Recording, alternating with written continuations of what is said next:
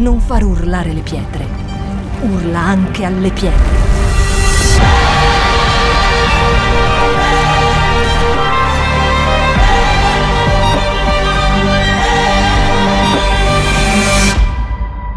Shout 2022. Alza il volume della tua fede.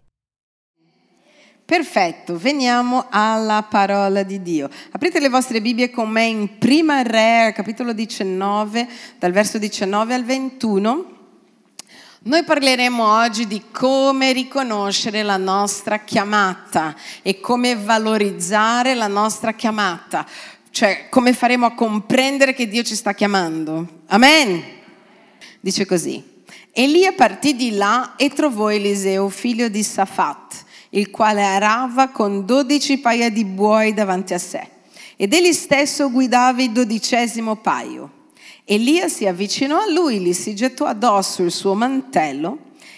Eliseo lascia i buoi, corse dietro Elia e disse: ti prego, lascia che io vada a dare un bacio a mio padre e a mia madre e poi ti seguirò. Elia gli rispose: va e torna, ma pensa a quel che ti ho fatto. Dopo essersi allontanato da Elia, Eliseo tornò a prendere un paio di buoi e li offrì in sacrificio con la legna. Dei gioghi dei buoi fece cuocere la carne e la diede alla gente, che la mangiò. Poi si alzò, seguì Elia e si mise al suo servizio. Dite com'è: si mise al suo servizio. Allora, guardiamo alcune cose, torniamo là nel verso all'inizio, guardiamo alcune cose di questo passaggio. Qua noi stiamo parlando della chiamata a Eliseo. Intanto quello che noi dobbiamo comprendere è che c'è una differenza tra chiamata e proposito. Dite com'è: chiamata e proposito. La chiamata, proprio la parola chiamata, vuol dire convocazione. È quando Dio ti chiama a fare qualcosa. Questa qualcosa può cambiare nel tempo. C'è gente che ha incominciato, io conosco un pastore per esempio che ha incominciato suonando la batteria, perché lui suonava poi nei nightclub, sua madre ha pregato per lui, era ubriaco, suonava sempre la batteria ubriaco, sapete come sono i nightclub, sua madre che pregava per lui: Dio parlagli, Dio trasformalo. Il pastore della comunità da Zona Sud a Rio de Janeiro, e quindi pregava per questo tipo. Un giorno, dopo l'insistenza, sapete che le madri sono insistenti, dopo l'insistenza della madre, lui viene in chiesa e dice: questo pastore, mia madre ha detto qualcosa al pastore, perché diceva tutta la sua predica era per me, sicuramente mia madre ha detto vieni mio figlio predica su questo. Sapete, una volta mi è arrivata una lettera a casa, senza un nome, di qualcuno che mi accusava dicendo che avevo delle telecamere nascoste dentro casa sua per le prediche che facevo. No, veramente, non sto scherzando, c'ho ancora la lettera per farvi vedere. C'è qualcuno che dice che mi voleva denunciare perché sicuramente neanche con... quindi non so neanche... cioè io ho pensato, questa persona si pensa veramente importante, cioè mi do anche la briga di andare a casa sua per mettere le telecamere per sapere quello che predico la domenica per lei. Cioè non c'è un limite alla follia. Comunque, al di là della follia degli esseri umani, questa madre prega per questo tipo, lui inizia dopo che va in questo gospel a suonare la batteria, inizia a bere e dice che sembrava acqua, lui continuava a chiedere la birra, le cose, e mentre lui beveva non riusciva a ubriacarsi come sempre. E da allora non solo non si è più ubriacato, ma è tornato nella chiesa e si è convertito e ha detto: suonerò per Dio. Oggi lui è pastore di tantissime chiese, mai più ha messo la mano nella batteria, ma all'inizio quello che stava facendo là fuori ha continuato a fare qui dentro. Non è che tutti coloro che poi suonano la batteria domani cambieranno, però a volte Dio cambia le cose. Io per esempio nella chiesa ho fatto di tutto, ho curato i bambini, ho fatto l'evangelizzazione, il servizio d'ordine, le pulizie, amavo, uno dei miei primi lavori sono state le pulizie, ero in un ritiro, mi ero convertita da pochissimo, io ho detto anch'io voglio servire, cosa posso fare? Mi hanno detto pulire i bagni. E io, pensate, a casa mia non avevo mai pulito i bagni perché avevo una ragazza che puliva, babysitter, tutto, quindi pulire i bagni, ho detto ma che servizio è questo per Dio? Eppure mi hanno detto se tu vuoi servire Dio devi servire Dio come ti viene chiesto. Io dico non c'è problema, Non potete immaginare quanto io ho amato pulire quei bagni, perché pulivamo i bagni con delle signore che pregavano in lingue, che cantavano e dicevano: questi sono i bagni che si siederanno i figli di Dio. E quindi io dicevo: oh, i figli di Dio si siederanno in questi bagni. E dicevano: sì sì signore, mentre vengono qua a lavare le mani, a far la pipì, riempili di Spirito Santo. Mi sembrava una roba incredibile. Io ero lì che ho fatto il servizio sempre ed ero così emozionata, arrivavo prima e dicevo: devo pulire i bagni dei figli di Dio, perché immaginate, ho detto pensa, cioè sto pulendo per i figli di Dio, è un'altra roba. E quindi quando sono tornata a casa mi sono anche offerta di pulire i bagni, cioè mi mancava pulire i bagni. Guardate Dio come fa le cose. Quindi non importa, la chiamata nel tempo può cambiare, ma il proposito invece, che vuol dire una ferma intenzione, è eterno. E il proposito di Dio per la nostra vita, noi dobbiamo scoprire il proposito di Dio per la nostra vita e anche la chiamata di Dio. Io sapevo che il proposito di Dio per la mia vita era che io vivesse sempre per il Vangelo. Ma nel tempo la chiamata può evoluire, cambiare. Una volta lui ti chiama in un momento della tua vita e tu dici: farò questo tutta la vita. Io mi ricordo come amavo evangelizzare per la strada. Ho detto: io evangelizzerò sempre. Evangelizzavo nella scuola. Poi nel tempo Dio cambia le cose, non vuol dire che non amo più quello, ma oggi amo più per esempio formare le persone, aprire missioni. Quindi nel tempo la chiamata cresce, cambia, ma il proposito mai. Amen? Allora, cosa guardiamo qua? Guardiamo qua alcune cose, tornali all'inizio del passaggio. Quindi prima dice che Elia va lì e trova Eliseo. Non voi mi avete scelto, ma io ho scelto voi, dice la parola di Dio, Gesù, figlio di Safat, e dice che lui stava arando con 12 paia di buoi davanti a sé. Cosa stava facendo? Stava lavorando. Dite com'è, lavorando. Dio non chiama nessuno a servirlo perché non sta facendo niente. Uno dice: ma ho cercato lavoro dovunque, nessuno mi vuole, non sono bravo a lavorare da nessuna parte, quindi adesso vado in chiesa e magari faccio il pastore. Ecco, non succede. Dio sempre chiama qualcuno che ha qualcosa da lasciare. Uno prende e dice: no, ho lasciato tutto. Ma se non avevi niente, cos'è che hai lasciato? Ho lasciato tutto per Dio, non avevi niente.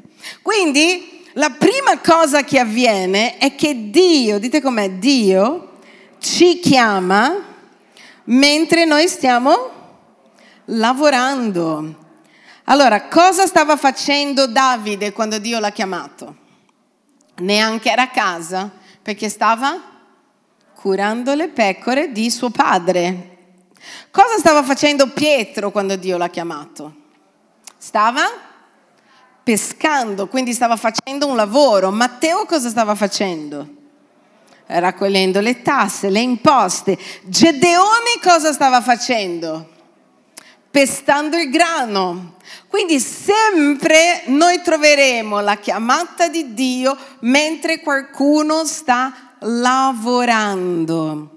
Ho ascoltato su un corso di business and management americano che loro, una delle lezioni che insegnano per le multinazionali, non so, il negozio a fianco, nelle multinazionali, la prima cosa che insegnano è che quando loro fanno, reclutano delle persone, non prendono mai nessuno che in quel momento è disoccupato. E uno dice: che strano. Loro preferiscono pagare di più e prendere qualcuno che già è brillante in un'altra azienda e fargli la proposta di passare da quell'azienda brillante alla loro azienda. Perché? Perché sanno che, dicono, se una persona è disoccupata, perché è disoccupata? E perché dicono che una persona, indipendentemente di quello che sta facendo, se è una persona proattiva e pratica, lei troverà sempre qualcosa da fare. Magari dice, quello è laureato in ingegneria, non ha trovato lavoro, non importa, cosa sta facendo? Il muratore, sta pulendo. In questo momento c'è gente che dice, pastore, è un momento dove guarda, mi hanno lasciato a casa per una settimana, vengo qua a pulire, a fare, ad aggiustare, cosa posso fare? Quindi Dio chiama sempre le persone che stanno già lavorando, che stanno facendo qualcosa. Dite con me, bisogna fare qualcosa per essere chiamati. E mentre stavano facendo qualcosa, la parte interessante è che arriva il profeta. Quindi, mentre stai servendo Dio, arriverà qualcuno che ti farà salire da un livello a un altro, come quella persona che mi ha invitato a pulire i bagni. Mi ha detto, pulire i bagni. Sicuramente era il modo di Dio di vedere se ero disposta a fare qualsiasi cosa. Non vuol dire che tu farai quello per tutta la vita. Pensate a Filippo l'Evangelista nella Bibbia. Filippo nasce facendo cosa?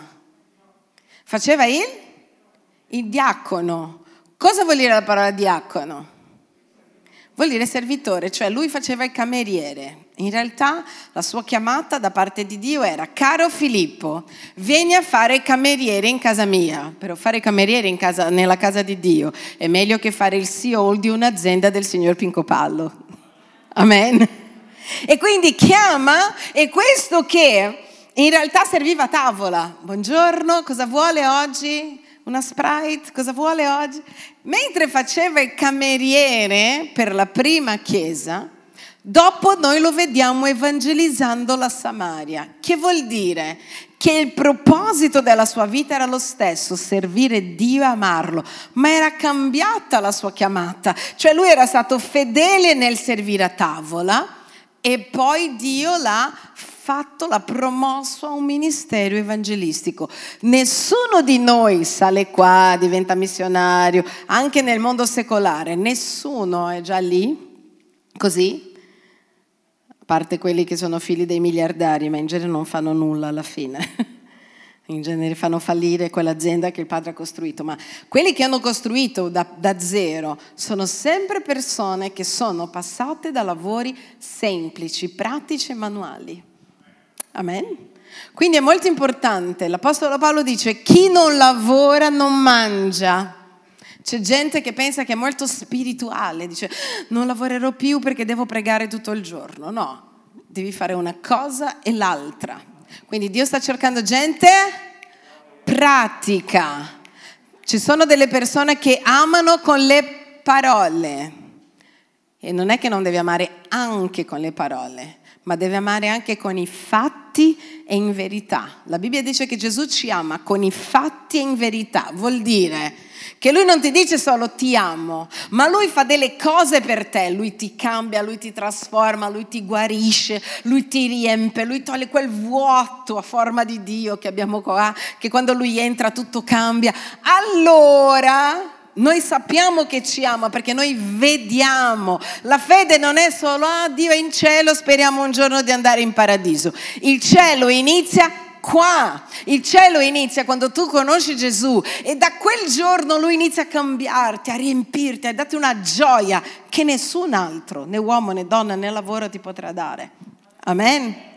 E quindi noi siamo lì, continuiamo a guardare il nostro passaggio.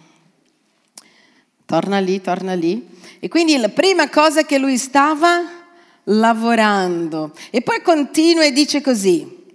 Elia si avvicinò a lui e gli si gettò addosso il suo mantello. So che oggi magari non vuol dire niente, ma all'epoca gettare il mantello per terra a qualcuno voleva dire vieni con me, voleva dire io voglio darti la mia eredità.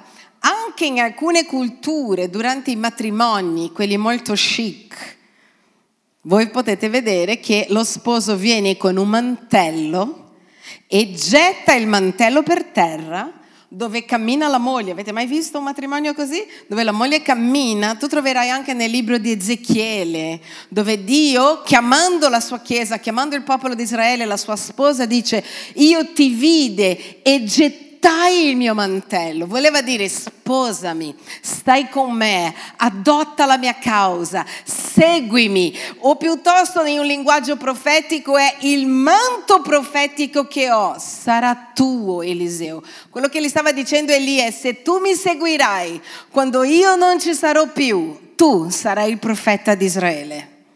Amen? E quindi li getta addosso e guarda cosa dice. Eliseo, lasciati i buoi, corsi dietro a Elia. Cioè non è che si è fermato e ha detto: no, aspetta un attimo, c'ho una casa, c'ho una famiglia, c'ho tutto organizzato. Qua sta dicendo che aveva 12 paia di buoi, quindi dice: calma, sono ricco, perché per avere 12 paia era ricco, c'ho le mie cose, devo seguirti per fare cosa? Loro sapevano tutti che i profeti vivevano nelle caverne, non sapevano dove dormire, non avevano una sicurezza. Ma non è che ha detto: aspetta che faccio due conti. Ha detto subito, ha lasciato tutto, dice: lasciati i buoi, corse dietro a Elia e ha solo detto: ti prego, lascia che io vada a dare un bacio a mia madre e a mio padre e poi ti seguirò. E qua noi vedremo un altro principio: non esiste una chiamata senza rispettare i principi di Dio. Onora il tuo padre e tua madre, questo è l'unico comandamento con promessa. Tutti i comandamenti tu li devi fare, basta, è un comando, non puoi scegliere, ma questo è un comandamento con promessa: chi onora il padre e la madre avrà lunghi giorni sulla terra. Non sta dicendo onora tuo padre e tua madre solo se loro sono carini. Non sta dicendo onora tuo padre e tua madre solo se loro sono stati meravigliosi con te, perché sarebbe facile dire: devo chiamare la mamma 200 volte perché è meravigliosa. Sta dicendo onora tuo padre e tua madre anche se fossero stati i peggiori del mondo, onorali lo stesso, forse attraverso il tuo esempio loro conosceranno il Signore. Amen? Onorali sempre, sempre, non aspettare che muoiano, perché poi tu scopri di avere dei genitori. E quindi lui si è fermato e ha obbedito un comandamento, ha detto: aspetta che vado a dare un bacio a mio padre e mia madre e vengo subito. Qua noi possiamo mettere tutti i comandamenti, non esiste una chiamata senza rispettare i principi di Dio. Amen? So che ci sono quelli che dicono: no, ma ho avuto la mia chiamata, adesso io faccio. I principi di Dio sono sempre rispettati. Quello che viene da Dio non cozza mai con i principi di Dio. È come se io faccio una legge e io stesso la rompo, dicendo: vabbè, chiudiamo un occhio solo per te. Non succede. Amen? Ci sono sempre i principi di Dio che vanno rispettati. E poi continua e dice così: Elia gli rispose: vai e torna. Dite com'è: vai e torna. Sapete che ci sono quelli che Dio li chiama e dice: Signore, aspetta un attimo che devo, non lo so, prima finire gli studi. Va bene, vai e torna. Finisce e torna, non è che poi torna e dice: vabbè, adesso aspetta che devo fare un'altra roba. Vai e torna. Gli ha dato il tempo per fare quello che doveva fare, ha detto: però torna. Perché continua dicendo così: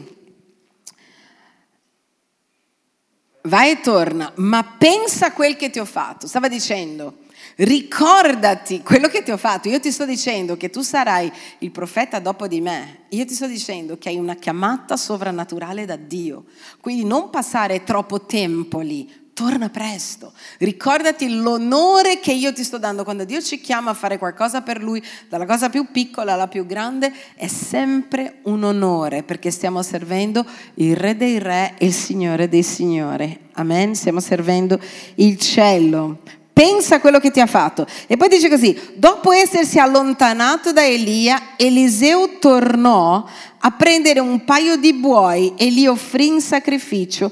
Con la legna dei gioghi dei buoi fece cuocere la carne e diede alla gente che mangiò. Poi si alzò e seguì Elia e si mise al suo servizio. Un'altra cosa, qua dice che c'erano 12 paia di buoi e lui stava guidando uno. Quelli là che erano i suoi, lui li uccide, li offre, fa una grigliata praticamente, con il gioggo fa la legna e invita tutti a mangiare. Voleva dire che lui stava chiudendo con il suo passato. Lui stava chiudendo e stava bruciando addirittura i suoi buoi, dicendo: non posso avere il dubbio di tornare indietro, perché quando noi serviamo Dio, chi mette la mano nell'aratro e torna indietro, la Bibbia dice: guai, maledetto l'uomo che mette la mano nell'aratro e torna indietro. Quando noi serviamo Dio non dobbiamo guardare indietro. Alcuni fanno così: guarda, se va tutto male, torno al lavoro che facevo prima. Quindi lascio una porticina aperta. Io per esempio, che sono nata in Brasile, per chi non lo sa, avevo la mia valigia qui. Ci sono molte che sono del sud Italia, che sono al nord, che hanno una valigia, nessuno lo sa. Molti stranieri che hanno una valigia qui, che è così: male che vada, torno da mamma. Male che vada, torno a casa mia. E quindi in questo caso stava dicendo: brucia tutto quello che apparteneva al tuo passato, perché non si torna indietro, la chiamata di Dio è senza pentimento. Amen. Pastore, stai dicendo che tutti noi dobbiamo lasciare i nostri lavori e servire Dio? No. A volte la tua chiamata sarà continuare nel tuo lavoro e servire Dio là dove sei. La Bibbia dice: andate per tutto il mondo a predicare il Vangelo. Per tutto il mondo, a volte noi pensiamo, vabbè, la Cina. No, ci sono dei mondi diversi. Per esempio c'è il mondo della politica. C'è gente che andrà nel mondo della politica a predicare il Vangelo. C'è il mondo del business. C'è gente che andrà nel mondo del business a predicare il Vangelo. C'è il mondo dell'arte. No? C'è Matt che è qua, addirittura c'è una sua mostra nel MIA, che è un onore per noi avere Matteo Mo che è lì, che sta facendo la sua super mostra fotografica. Quindi nel mondo dell'arte tu vai per tutto il mondo e predichi il Vangelo. C'è gente che predicherà nel mondo del calcio. Quanti calciatori abbiamo visto che andavano lì mentre giocavano a calcio, fanno così e li intervistano e loro dicono: Dio è con me, Gesù è il Signore. Lui ci ha detto che noi dobbiamo predicare. C'è il mondo degli skaters, c'è il mondo dei writers, c'è il mondo dei ballerini. Insomma, al di là delle nazioni, fuori dall'Italia, ci sono dei mondi nei seti sociali. Ci sono i super ricchi, ci sono i super poveri, ci sono quelli che sono in mezzo, ci sono tanti mondi dove Dio può chiamarci. Non sempre ci chiamerà a lasciare il lavoro, a volte anzi devi essere in quel lavoro per evangelizzare in quel mondo. Amen. Alcune persone Dio li fa diventare così ricche e famose lì in quel mondo per poter parlare a quella gente. Ovviamente un super businessman, un CEO, non andrà a sentire una persona che vive per la strada. Non perché non sia degna, ma perché loro ammirano. Cos'è che si presentano? Ah, questo uomo è il sesto uomo più ricco del mondo. Per uno ricco cosa farà? Lo sentirò. Noi abbiamo portato in una delle nostre riunioni per gli imprenditori, abbiamo portato il Lord Edminson della Camera dei Lord inglese, veramente il sesto uomo più ricco dell'Inghilterra. E quest'uomo, quando c'erano politici, c'erano imprenditori, mentre parlava, erano tutti. C'era uno che aveva 6 o 7 alberghi a Milano, che poi è andato: posso fare una foto con lei? E dicevo: anche loro però, eh? Perché? Perché vedevano quest'uomo che aveva portato praticamente lui a, oltre a costruire barche, eccetera, mi sa che vende le auto, è il primo uomo che ha venduto le auto straniere in Inghilterra, invece di vendere quelle inglesi, quelle straniere in Inghilterra. Lui ha raccontato come i suoi nemici, come le case delle macchine facevano guerra contro di lui e come Dio l'ha sempre liberato, perché lui diceva: io con il perdono, con l'amore. Faceva vedere le foto mentre diceva: oggi è mio figlio che cura l'azienda e lui che va in giro per il mondo con il suo aereo privato a benedire le chiese, a predicare, ad aiutare la gente. Questi erano impazziti. Cosa stava facendo? Dio stava mandando una persona nel suo mondo. Dio l'ha chiamato nel suo mondo per poter parlare a gente del suo mondo. Amen? Ma il proposito era eterno, servire Dio. Quello non cambiava, sia che uno abbia un servizio, un lavoro, sia che uno non abbia. Noi dobbiamo raccontare dell'amore di Dio. Lui lo ha detto, Gesù ha detto: andate per tutto il mondo e predicate il Vangelo. Questa parola nell'originale è andando, è un gerundio. Mentre vai, predica la mia parola, racconta alla gente che è impossibile vivere senza la mia presenza, che saranno vuoti, disperati, cercheranno di riempire il loro cuore con 1000 cose, ma continueranno a non riuscire, perché noi siamo stati creati per amare Dio. Amen? E quindi qua cosa fa? Butta via il suo passato e poi dice che diede alla gente: prendi le sue cose, tenete tutto. E finisce così: poi si alzò, seguì Elia e, dite com'è, e si mise al suo servizio. Non esiste questa cosa di, io servo solo Dio, è Dio che mi comanda. Tutte le persone che servono Dio prima servono gli uomini. Se tu non sei in grado di seguire una persona che vedi, non sarai in grado di seguire uno che non vedi. Gesù ha detto: se tu non riesci ad amare il tuo fratello che tu vedi, non amerai Dio che non vedi. Io so che ci sono delle persone che dicono: no, l'importante è Dio, io, Dio. No. Sempre vedrai. Eliseo lavava le mani di Elia.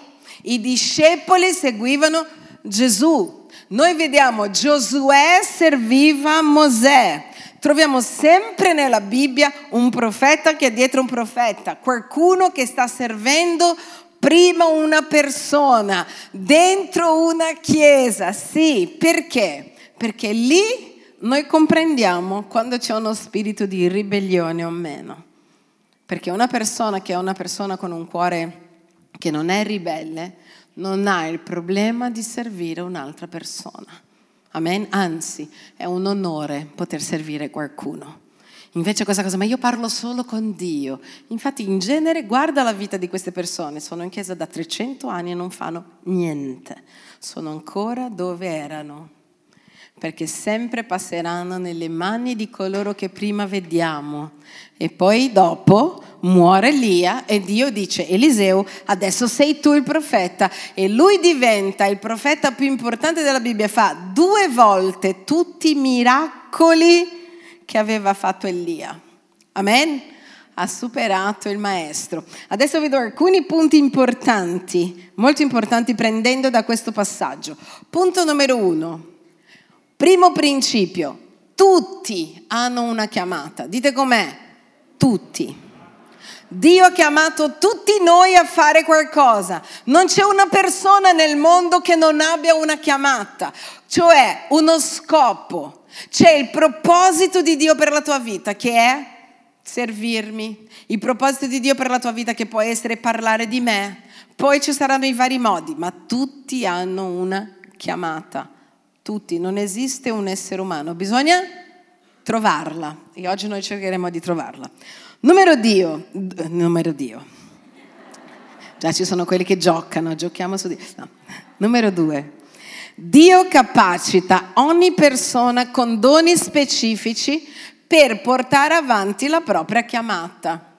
Quindi è naturale che Dio ti capaciterà con i doni che ti serviranno per fare quello. Quindi tu addirittura già nasci con alcune capacità che altri non hanno. Per esempio, una persona che Dio vorrà far sì che questa persona abbia una chiamata nella leadership, inizia già a darti quel carattere difficile da domare da leaders. Ieri nel viaggio che facevamo in Ucraina con il pastore Giannone, io dicevo questo, vuoi vedere un buon leader? È uno che sa gestire altri leaders, perché gestire la gente che ti dice sempre sì, amen, è facile, ma gestire gente che pensa con la propria testa è molto più difficile, ma c'è molto più onore in questo, amen? Perché noi non vogliamo nessuno che sia un burattino, noi vogliamo gente che pensi, e in genere i leader sono persone che vengono domate, letteralmente. Io mi ricordo anni fa, arriva una persona benestante in chiesa, sarà stata da due mesi forse in chiesa, dice: voglio un appuntamento con te, pastore. Io: certo. Ho guardato, secondo me possiamo fare gli investimenti, qua, lì, io gestirei in questo modo. Io ho lasciato parlare e gli ho detto: guardami bene, 1, prima devi conoscere Gesù, 2, metti a posto prima i tuoi debiti, perché sapevo che avevo milioni di debiti dalla moglie, e poi vieni a insegnarmi come gestire le cose in chiesa. E mi ricordo Che questa persona all'inizio era così, ma poi per anni mi diceva: ho amato il pastore, ha saputo tenermi, ho capito, sì, è un leader che posso seguire.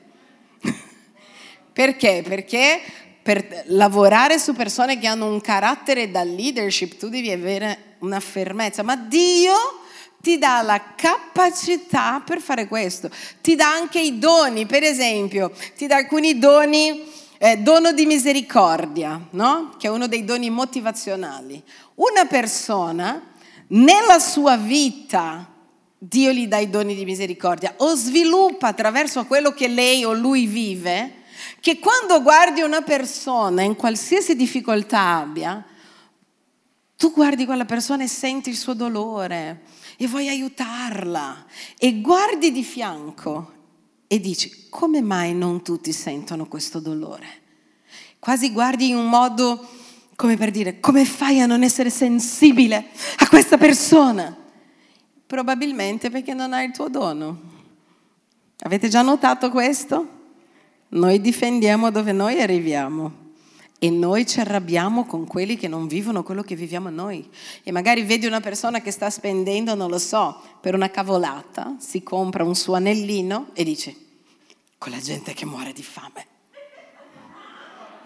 E uno dice: Dio ti ha dato il dono davvero di avere un cuore per le persone che stanno morendo di fame. Magari non ti compreresti mai un anellino, ma forse la chiamata di quello di fianco è diversa dalla tua. E forse nella sua chiamata si può permettere senza pesi sulla coscienza un anellino. Ognuno è uno, ma Dio ci capaciterà. Perché Dio ha scelto Davide per guidare un esercito e per fare una guerra, secondo voi? Perché a Davide piaceva la guerra. Avete mai visto un ragazzo di 16-17 anni che va dal re e dice: ma io facevo il pastore, ogni tanto veniva un leone e lo ammazzavo, ogni tanto un orso e lo ammazzavo. Secondo voi era normale che uno di 16-17 anni vedesse un orso e un leone e lo ammazzassi e lo confrontasse? O è più normale che fuggisse?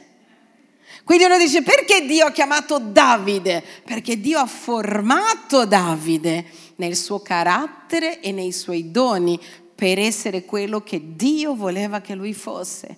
Per questo noi non dobbiamo mai paragonarci con un'altra persona. Amen? Mai, mai. Quindi numero 3, Dio ti dà il carattere per sviluppare la tua chiamata. Io so che ci sono delle persone, guardate, Mosè era un uomo mite, dice la parola di Dio. Ma Dio può anche cambiare le persone, perché lo stesso Mosè, che la Bibbia dirà che era un uomo mite, con un carattere meraviglioso, solo qualche anno prima aveva ucciso un uomo perché l'ha visto litigare con un altro.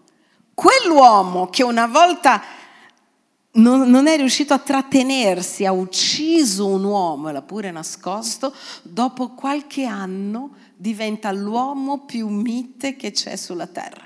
Perché Dio ha lavorato in lui perché diventasse mite, secondo voi? Perché doveva guidare un popolo che si lamentava dalla mattina alla sera. E se lui avesse ancora lo stesso carattere di prima, appena arrivava la gente avrebbe detto: sai cosa vi dico, ma andate a quel paese, voi e tutta la vostra famiglia, io me ne vado. Ma non poteva, quindi Dio negli anni ha lavorato il carattere di Mosè perché lui potesse reggere la sua chiamata. Quindi lui sempre ti darà il carattere necessario. Tranquilla, è solo una sedia.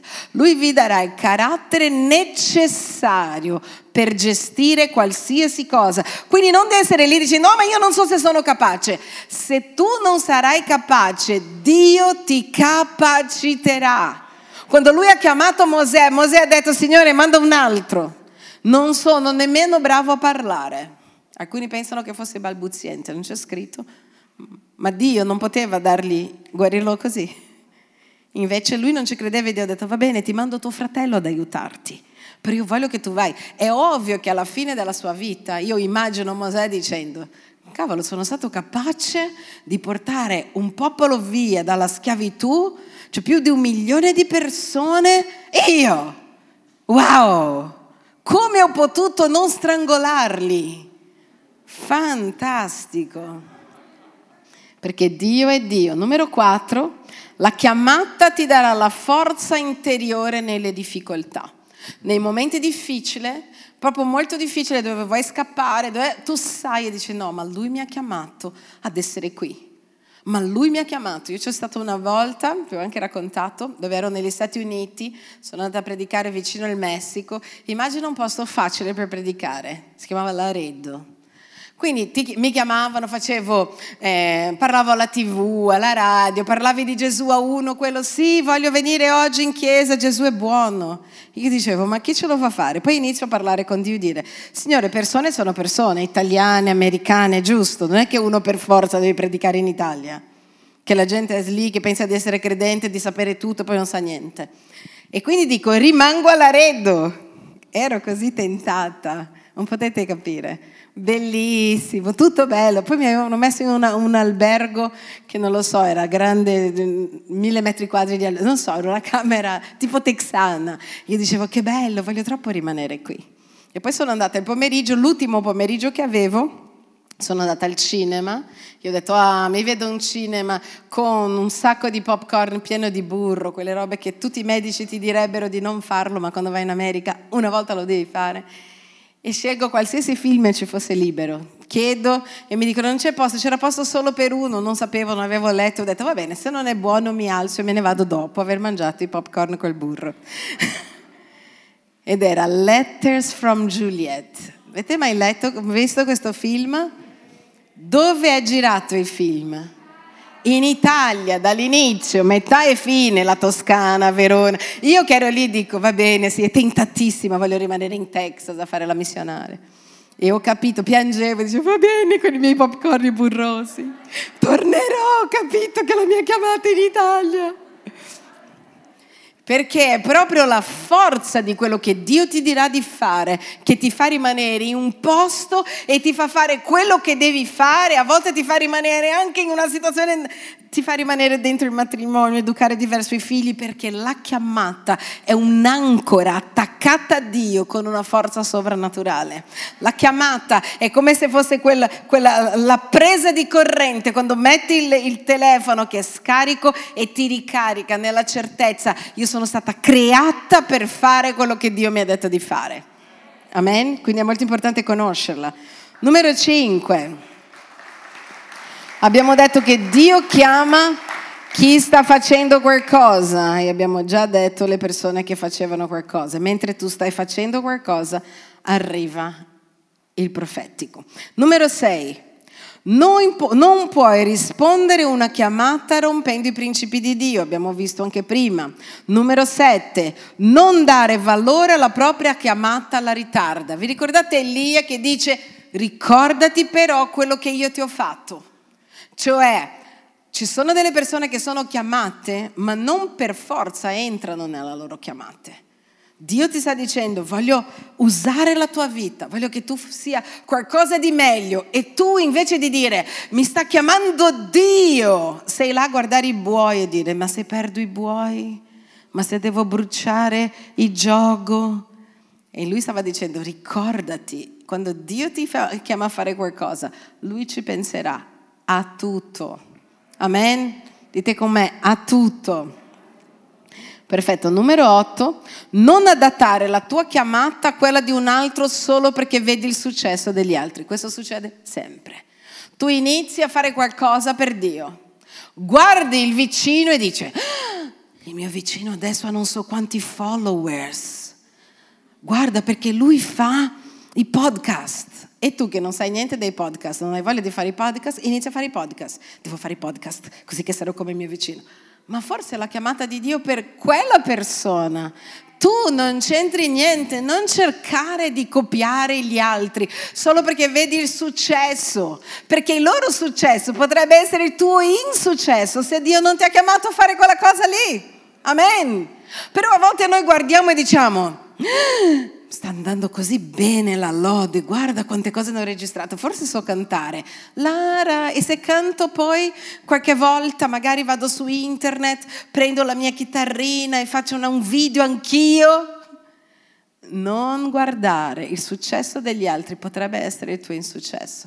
Non guardare il successo, perché tu avrai successo quando sei nel centro della volontà di Dio. Amen. Quando starai facendo quello che devi fare, lì sarai felice, perché soprattutto il successo non si misura da quello che gli altri vedono, ma si misura da quello che tu senti qui. Magari le persone guardano e dicono wow. Vi ricordate Robin Williams, che si è ammazzato qualche anno fa? Guardando da fuori, secondo voi lui era un uomo di successo? Cavoli, ottimo attore, miliardario, aveva una famiglia. Guardando da fuori avremmo detto questo è nato per fare questa cosa, ma com'era il suo cuore? Sicuramente rotto, perché se no non si sarebbe tolto la propria vita. Quindi a volte tu vuoi entrare in qualcosa che è di un altro, pensando che là per forza sarai felice.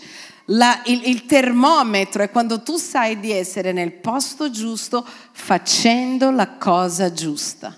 Chi ha mai sentito di essere in un posto dove non doveva essere? Dice dovevo essere qui, non c'entro niente. E magari vai in un altro posto dove c'entri tutto, dove quelle parole ti entrano, dove tu dici sì, mi identifico. Qua abbiamo la certezza dello Spirito Santo, ne abbiamo parlato la settimana scorsa. Devi fare qualcosa, se sei dentro il centro della volontà di Dio, l'importante è che stai facendo la sua volontà. Ah, ma pastore, quello lì ha evangelizzato 1 milione di persone, io ho evangelizzato solo la mia famiglia. Non importa, perché se la tua chiamata era evangelizzare solo la tua famiglia, perfetto, stai facendo quello che Dio ti ha chiamato per fare. Pensate alla madre di John Wesley. La madre di John Wesley non è conosciuta come una donna che ha evangelizzato moltitudine, ma lei ha generato John Wesley, uno dei più grandi riformatori del mondo cristiano. E ha generato anche suo fratello, che ha riformato con lui. Quindi è bastato infondere fede nel cuore di 2 ragazze. Lei era una donna di fede. Loro sono cresciuti pregando, era pane e Bibbia. E poi quel pane e Bibbia ha fatto sì che ogni persona, sapete, tipo le robe tipo Herbalife, che se tu porti uno guadagni anche sull'altro, è più o meno così. Io mi immagino la madre di John Wesley, che ogni persona che loro si convertivano, anche lei era accreditato, anche a lei, dicendo vabbè, ti ho portato io a Dio. Amen. Si scoprì che quelli di Herbalife hanno copiato anche loro la Bibbia, ci copiano sempre, io non lo so perché. Quindi non adattare la tua chiamata a quella di un altro solo perché vedi il suo successo. Numero 9, Dio non ti chiamerà, Dio non ti chiederà quello che non ti ha dato Lui. Questo è un punto importante. Alcune volte Dio ci chiede di lasciare qualcosa, ma Lui non ti chiederà mai di lasciare qualcosa che Lui non ti ha dato. Per esempio, ad Abramo Dio ha chiesto un figlio. Abramo ne aveva 2, Ismaele e Isacco. Qual è stato il figlio che Dio ha chiesto? Isacco, perché Isacco era stato dato da Dio. Ismaele era arrivato in un modo naturale. Dio ti chiederà sempre qualcosa che Lui ti ha già dato prima, perché è un suo dono e quindi Lui lo può richiedere, è un suo talento. A volte ti dirà ok, hai fatto questo fino ad oggi, lascia questo ministero e vai un altro. Signore, ma è il mio ministero, ho costruito con degli anni. No, ti ho dato io, ho fatto crescere io, adesso tu vai a fare quello che devo fare. C'è il pastore Abe Huber, che noi conosciamo, è stato qua a predicare, che lui ha incominciato una chiesa a Santa Rem, nord-est del Brasile, con 100 persone, sono arrivati a 11.000 persone. Quando finalmente era tutto organizzato, 11.000 persone, Dio gli dice adesso lascia questa chiesa e vai in un'altra. E lui ha lasciato un suo discepolo ed è andato in un'altra a incominciare con un gruppetto di persone, da zero. Quella chiesa da 11.000 con il suo discepolo è diventata 66.000. Quella che è andata nell'altra città, lui l'ha lasciato con 8.000, adesso ne ha tipo 15.000. Quando di nuovo era, Dio gli ha detto adesso cambia città e vai a San Paolo. e ricomincia da capo. Perché? Perché Dio lo ha chiamato a fondare e non a seguire, e ha saputo lasciare in mano a qualcun altro. Guardate quello che Dio gli ha chiesto, quello che Dio gli aveva già dato. Amen? Lui ti chiederà sempre qualcosa che ti ha già dato. Adesso, alcune cose importanti, alcuni fattori spirituali che ti aiuteranno a capire la tua chiamata. Siete pronti? Così che preghiamo e finiamo. Perfetto. 1, quello che attira la tua attenzione quando leggi la Bibbia. Quando tu leggi la Bibbia, qualcosa attirerà la tua attenzione che non attira la mia. Dio ti sta parlando. Quando tu leggi, c'è gente che vede solo strategie nella Bibbia. Probabilmente sei uno stratega per il Signore. C'è gente che legge la Bibbia e vedi solo la parola evangelizzazione, anche se non c'è scritto in tutta la Bibbia, ma tu vedi solo quella. Perché? Perché quello che ti attira è tuo. C'è gente che la legge e vedi solo i movimenti profetici. Il profeta ha detto questo, il profeta ha detto quell'altro. Probabilmente la tua chiamata è nel profetico. C'è gente che vede solo la preghiera e l'importanza della preghiera, probabilmente è lì. C'è gente che vede invece quanto Dio li faceva fare, la gente che sgobava, probabilmente Dio ti sta chiamando lì. Amen? Quindi attenti a ciò che attira la tua attenzione, non solo nella Bibbia, anche che tipo di predica mi piace. C'è gente che dice, come predica bene quello lì che dice andate per tutto il mondo, e l'altro dice no, ma non è proprio il mio. Quello che attira la tua attenzione e in genere il modo con il quale Dio ti sta parlando. L'altra cosa, i doni che hai, che tipo di doni hai? Pastore, quando io prego io sento quello che c'è nel cuore della gente, piuttosto io da quando sono piccola io avevo sogni spirituali. Chi ha mai avuto un sogno spirituale? Chi ha mai sognato angeli? Chi ha mai sognato demoni che ti tenevano qui così e che tu volevi gridare? Ah! Queste sono persone che hanno sensibilità nel mondo spirituale, quindi probabilmente Dio ti sta già preparando per il dono del discernimento degli spiriti. Lavorerai con la preghiera, lavorerai con la battaglia spirituale. Guardate i doni che Dio ci dà. No, io guarda, da sempre sono una persona pratica. Appena dicono, dobbiamo fare, io sono già lì che inizio a fare, metto a posto. Noi eravamo in Ucraina con un uomo che viveva negli Stati Uniti, ma era ucraino, che stava guidando per noi, per i pastori, e ci siamo guardati con i pastori e abbiamo detto questo uomo è un dono di servizio.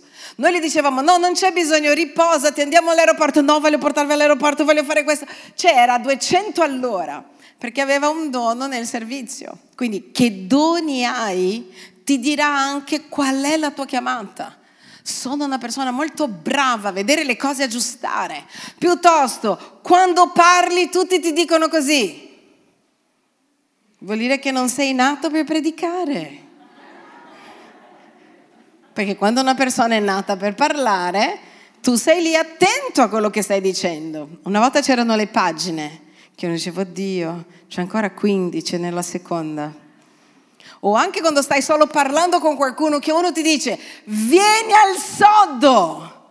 Vuol dire che probabilmente non è il tuo, ma farai un'altra cosa meravigliosa per Dio. Amen?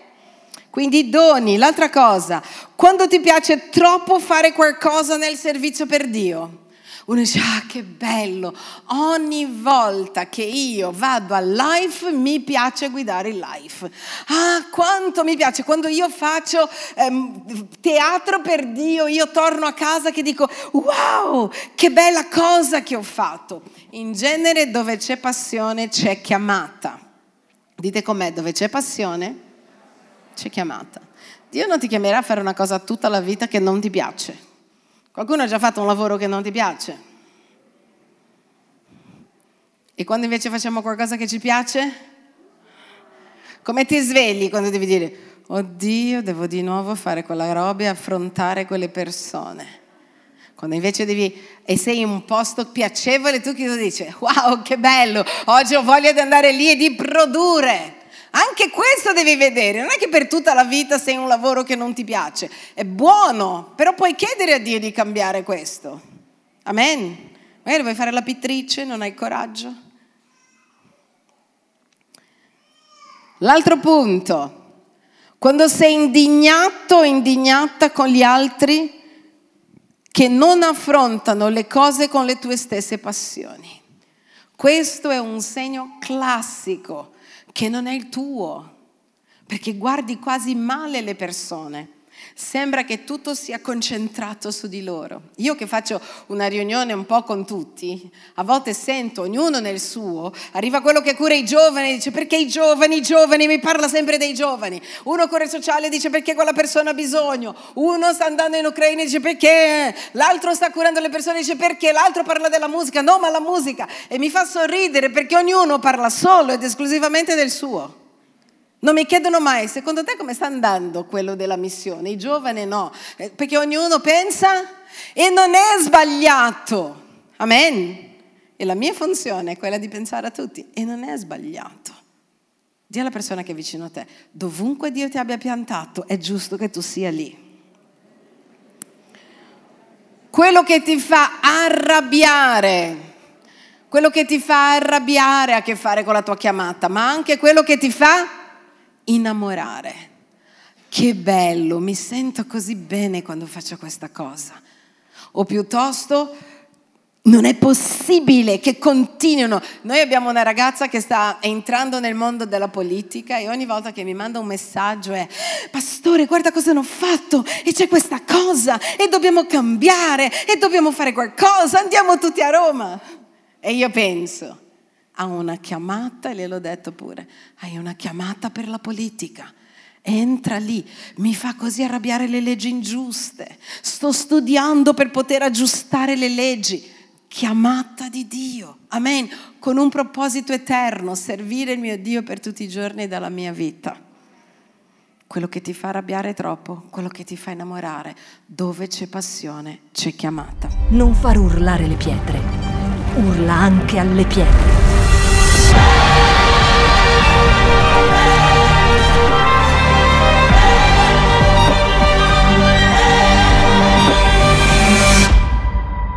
Shout 2022. Alza il volume della tua fede.